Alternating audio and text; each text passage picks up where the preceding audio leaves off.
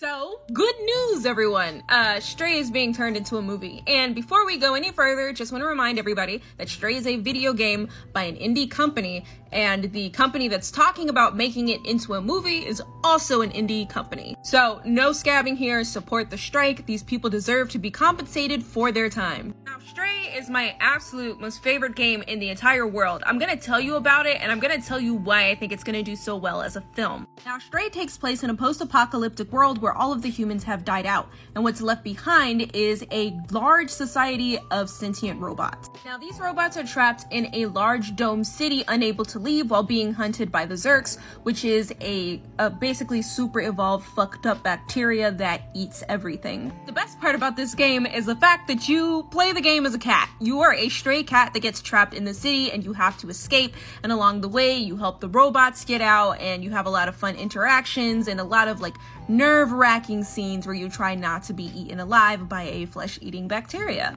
Now, the reason why this game is so amazing is because it focuses on humanity, but unlike a lot of post apocalyptic worlds, it doesn't do it in a super cynical way, actually, at least not in my opinion. Because on the one hand, you have the Zurks that sort of represent the worst of humanity. They consume everything, they destroy everything.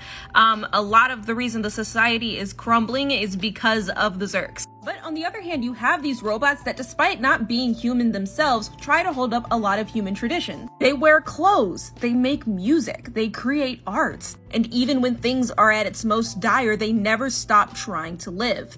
And the creator has specifically said that that is the point of the video game to explore humanity through a lens where there are no humans.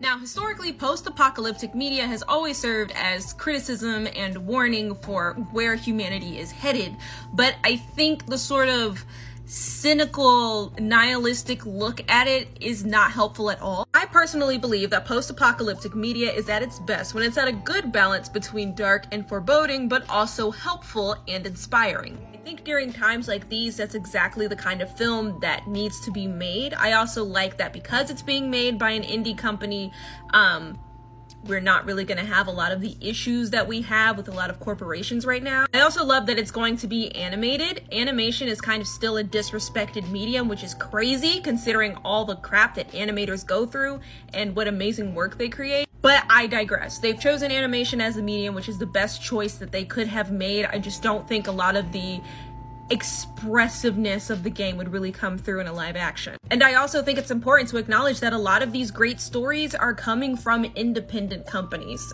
We don't need corporations to make good art. Short Cast Club